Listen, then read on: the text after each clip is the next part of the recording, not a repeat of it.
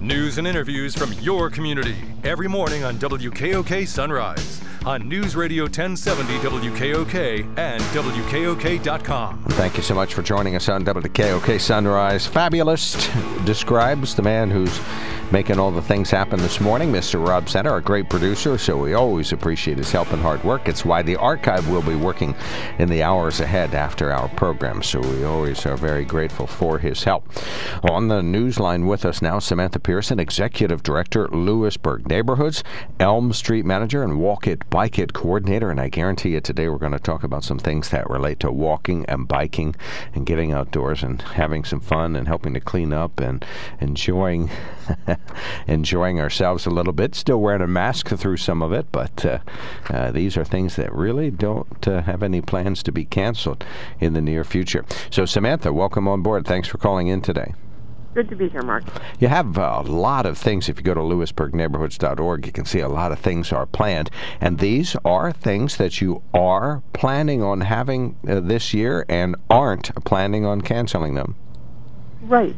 So um, we are pleased to be bringing back a lot of our activities. Most of our activities, of course, are um, outdoor activities, and we have learned a lot about COVID. Um, we are uh, recognize, you know, whether so while while things like the arts festival have to be modified still this year because they're just you know the the street fair for the arts festival is too condensed. Um, you know, so the Lewisburg Arts Council is sort contending with with COVID restrictions for that. We have you know much more dispersed activities. We are pleased to be bringing back um, uh, this week the Winter Cross Trail Challenge and. Uh, later in the year our River Road Holiday. And then we're also uh, introducing our own version of, of dispersed art, um, something we're calling Picture the Piers, and we're having sort of a series of things focusing on a set of concrete piers in downtown Lewisburg and sort of introducing them to people's imagination and inviting people to to actually uh, engage with them, do some public art, and um, and then start start sort of claiming them as more public space for the borough. I can actually go through. So for pictures appear. So let me talk about the Winter Cross Trail Challenge first, because that's right now. Um, this is something we do. Uh, we've been doing for several years, and it's it's as with many of our events, a little bit different. We invite people to check in with the Buffalo Valley Rail Trail just in midwinter usually very end of February, beginning of March. And uh, like sometimes it's a walk in the park. Last year it was a lovely bike ride and brunch in like 60 degree weather, and we had brunch at Rusty Rail right before everything shut down. Um, other years it has been a very challenging sort of snowy, icy bike ride. Other years it's a it's been a you know nine mile hike through eight inches of snow, uh, or a walk in sort of a steady cold rain. You know, we've had all different conditions. This year it looked like it was going to be some interesting ground conditions. But as it happens, you know, as we move towards it, we, we've had all this melting. So I'm still not entirely clear. It will be a good check-in for me this weekend.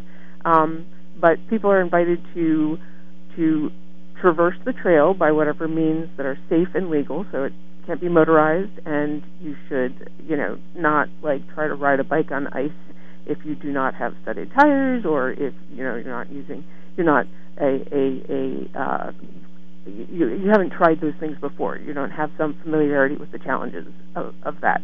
Um, but there's probably some way you can do it. Like uh, maybe if you might have ridden it, try walking it.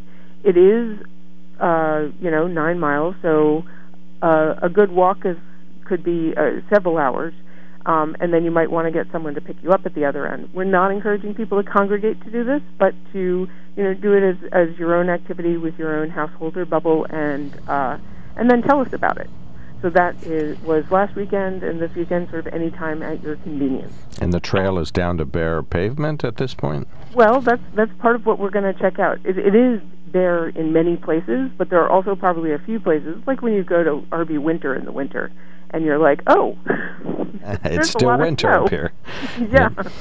Um, so it's uh, I'm going to venture, because I haven't checked it out yet, I'm going to do it this weekend. I'm going to venture there's probably still at least ice in uh, spots like, uh, you know, a little bit uh, west of Skunk Hollow. Uh, there's probably a little stretch west of, um, or before you get to Hoffa Mill Road. You know, places where the trail is fairly shady. Uh, there may still be sort of interesting surfaces, but it's very clear for otherwise for much of it. All right, so that's the Cross Trail Challenge, and that continues uh, in an ongoing fashion. And uh, we will just say that later this month you're planning tree planting and cleanups. So go ahead and talk about those. Right, um, and these you will. They, these are not yet posted on our website. We should have all of our dates uh, worked out by next week, so they, there will be a new post on LewisburgNeighborhoods.org pretty soon.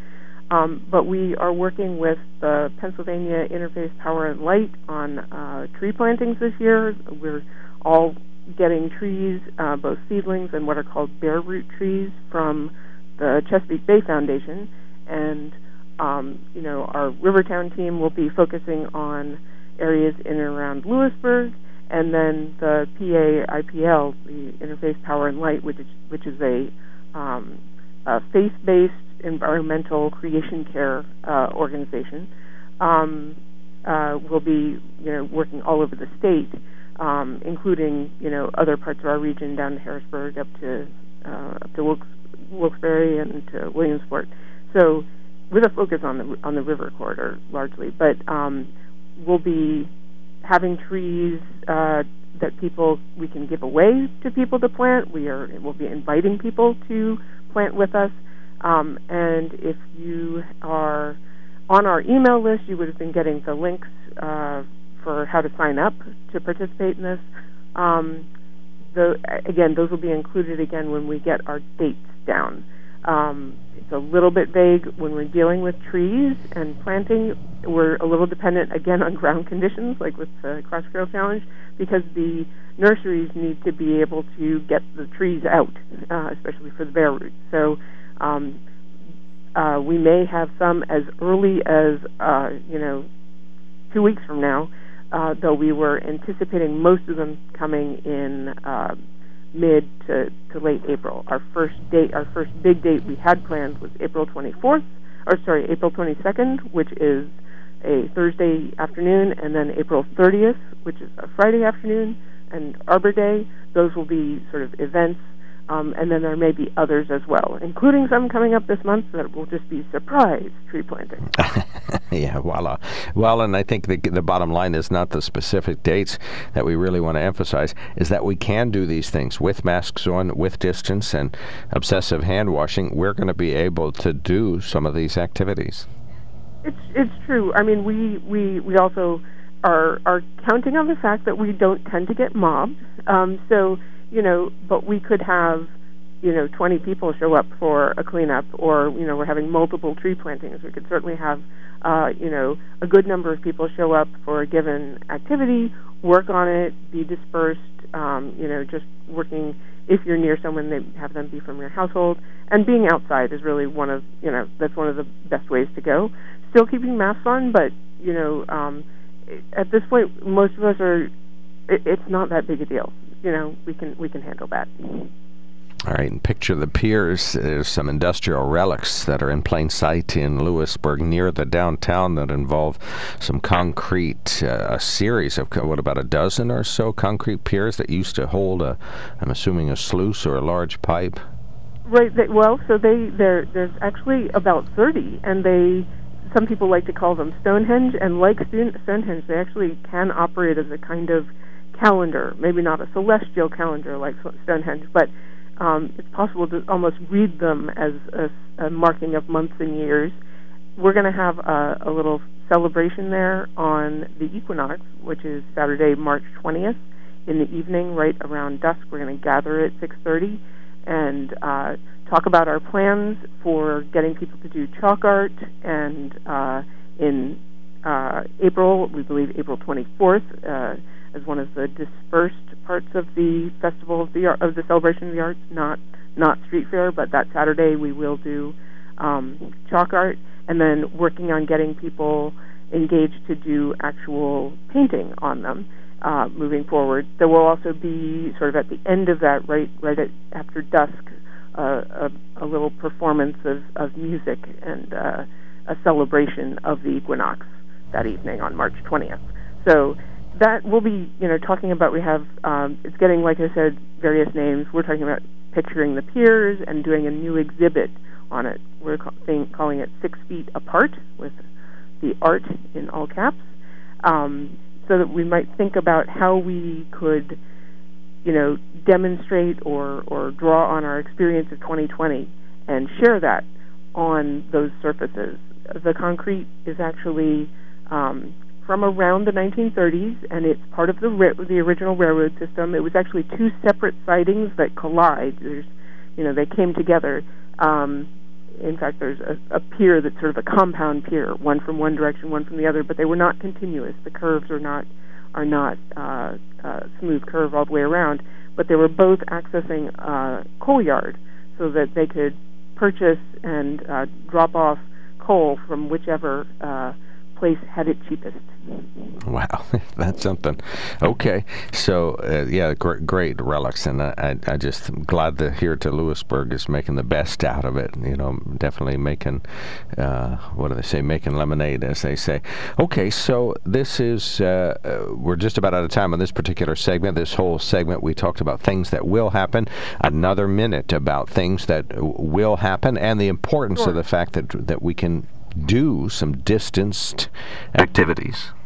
Yeah, so our, our, our last one is just a heads up that River Road Holiday is on track to return this year again on Mother's Day, so that'll be May 9th in the afternoon from 1 to 5, and with a rain date the following Sunday. And, you know, we just see these as, on the one hand, a return to normalcy, but also a, a re embracing of things that are, are, are safe and healthy, you know, already, right? Uh, River Road Holiday concentrates on road safety, but it can also, in this time of, of continuing exposure risk to COVID, um, also be an opportunity for safe, healthy outdoor activity. We will have a COVID safety plan in place. We will be asking people, and you know, people have to check in just for insurance purposes anyway at that event.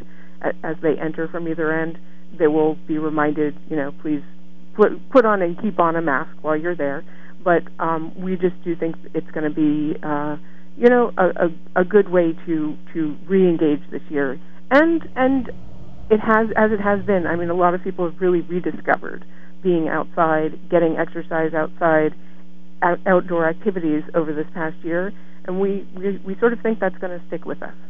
All right, fabulous. Well, thank you so much for all the information. Stand by. When we come back, we'll talk about the vaccines and the variants and Johnson and Johnson. And uh, one of our good listeners sent us a text that says, "Ask her about the NCAA March Madness tournament." I believe they are well, they are doing this, and. Uh, I think they've adopted kind of the NBA thing where if they keep all the players and coaches in a bubble, you know, on two or three floors of one hotel, they can pull mm-hmm. this off. So we, will chit chat about that briefly. Just sure. this idea of yeah. uh, it's just going to turn that into one big pod, but it stays an isolated pod. So we'll talk about that. So Samantha Pearson is uh, now going to hold on, and Samantha Pearson, Executive Director of Lewisburg Neighborhoods, will be back at about 7:42 or so with more of our discussion. Politics, sports, entertainment. Yeah, we've got that. It's WKOK Sunrise on News Radio 1070 WKOK and WKOK.com. Thank you so much, Rob Center, taking good care of us, keeping the tape going, and making sure that we he's ready to do the archive. You can hear all of our great Sunrise interviews anytime you wish on the WKOK podcast page, but nobody gets to the podcast page but through him, so we appreciate his help every day.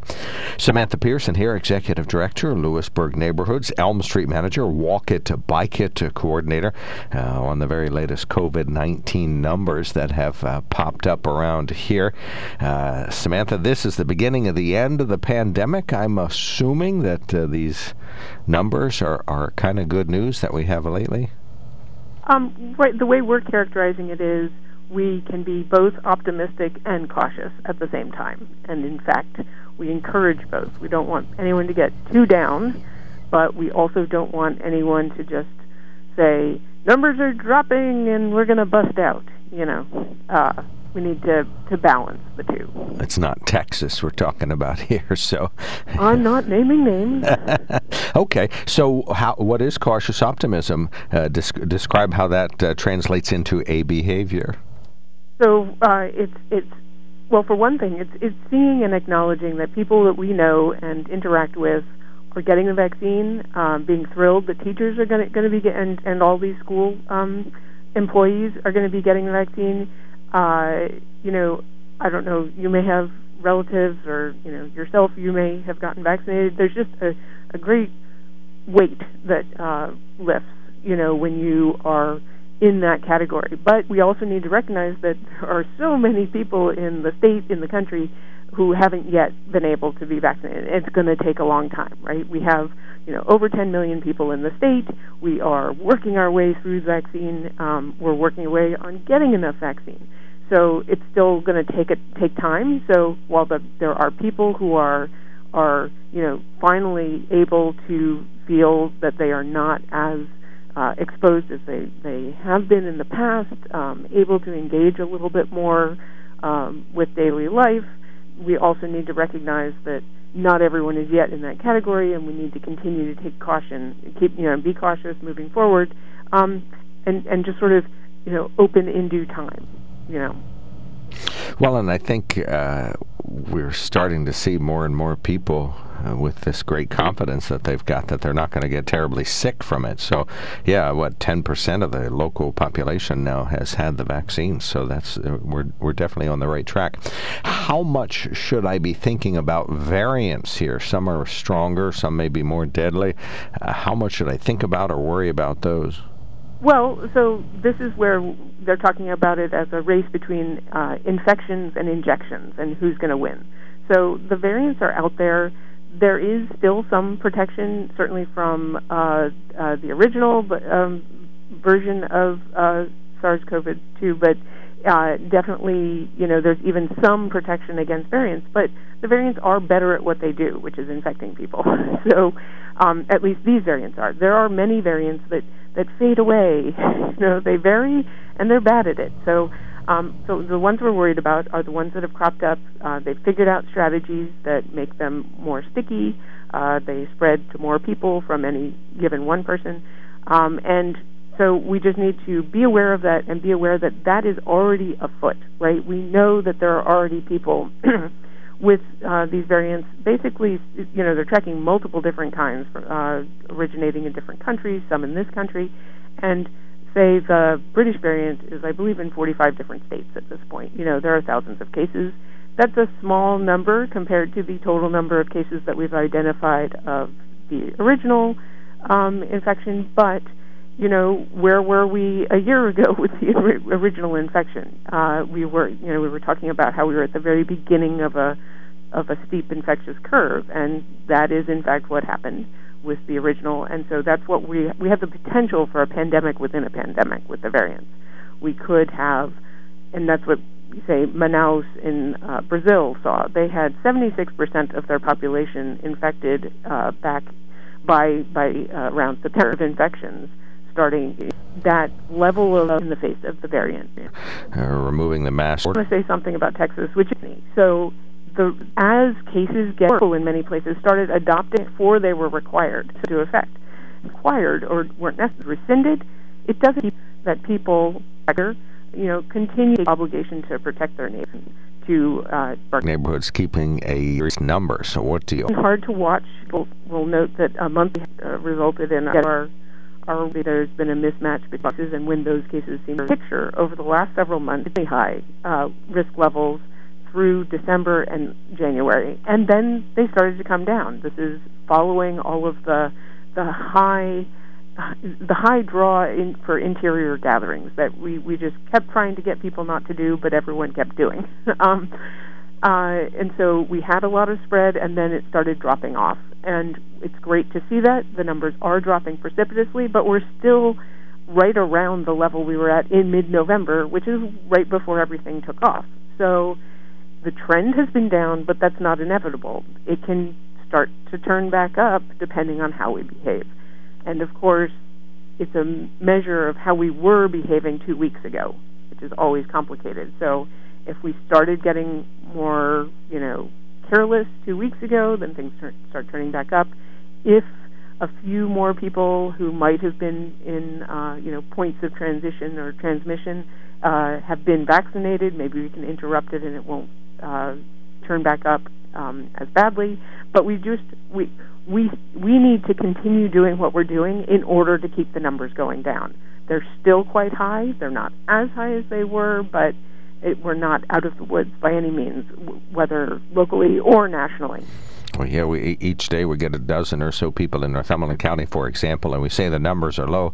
But if you're one of that dozen, it's not. There's nothing good news in that. That you're part of the background level of of COVID-19 that's continuing around here. What about the universities? Bucknell had a big outbreak. That's uh, subsiding now. Susquehanna University is kind of on the uptick lately. Yeah, so I have a whole article on the website um, that was put up. It talks about the title is about testing and quarantine, but it also has a extended discussion of, of local schools and sort of what happened. One of the things is that many local universities were, you know, doing what's called assurance testing. They were checking in with their students, having them test for COVID very regularly, whether they had symptoms or not, all fall semester. Then these kids went home, usually for an extended break, and stopped being tested that way, unless they started being tested like everyone else was, only if they had symptoms which we know that age group is fairly unlikely to have. When they came back, uh, for the most part, they, they resumed the assurance testing and assurance it, with some sort of anticipatory testing, like many had to arrive on campus with negative tests in hand. So I do a, a, a, a in-depth look at the timeline of how infection and exposure um, work and how that could interact with testing to show how it's fairly easy for schools all over the country, even if they, you know, have some kind of pre-arrival testing regimen, to it's fairly easy for them to still wind up with outbreaks. Um, you know, and even it doesn't. Some of that could be bad timing uh, for exposures for the kids, and then also bad behavior, like they decide to, you know, have indoor unmasked gatherings. But it could also be they come back to campus and they're careful, but they still infect, you know, people that they share living quarters with. It, it's not, um, it, you know, it, it's an equal opportunity uh, uh, disease vector, right? Like, or, or searching for disease vectors. And and college students, this this reconvening of people from all over the country is a great opportunity uh, for for news spread. And what could be said about the NCAA? I mentioned that one of our good listeners says, "What's your reaction to the fact they will hold March Madness?" Sure. So I would say that March Madness is easier to imagine than the whole rest of the semester. And if, in fact, if you look at the the website, you can see how many schools, you know, periodically are reporting, "Oh, we're having to shut down. We're having to shut down." During March Madness, if they can all be together and have isolated beforehand and so forth, and do you know this regular testing, it could work. Um, but it was sort of they were much more exposed during the semester, especially if they were both um, trying to do in-person school and um, doing any traveling for games. So it, it's almost like you need to choose, like try to. Um, if you're going to be in a pod, you, it has to be real, and so maybe the team should be its own pod and do all of their schooling remotely, uh, and then only get exposed to other teams who are also very much potted. Um, it also means that you know are those are those players doing what they can if they have have to get exposed? Are they making sure they're you know protecting themselves more seriously? Are they wearing double masks? Are they you know observing distance and understanding that distance is nice and works great outdoors and for short times indoors, but it's not, it, you know it doesn't really accomplish much if you're still in a confined space with other people. All right. Um, we're going to have to stop there, but lewisburgneighborhoods.org, you got lots of information there about these important topics, plus uh, links uh, to a hundred other places that have uh, important information. Thank you so much, uh, Samantha. Very, always very interesting. Always a lot to talk about. You have an open mic anytime. Good to talk to you, Mark. Thanks. Samantha Pearson, Executive Director, Lewisburg Neighborhoods. Uh, she spoke about uh, a column or a blog post, I believe, at lewisburgneighborhoods.org.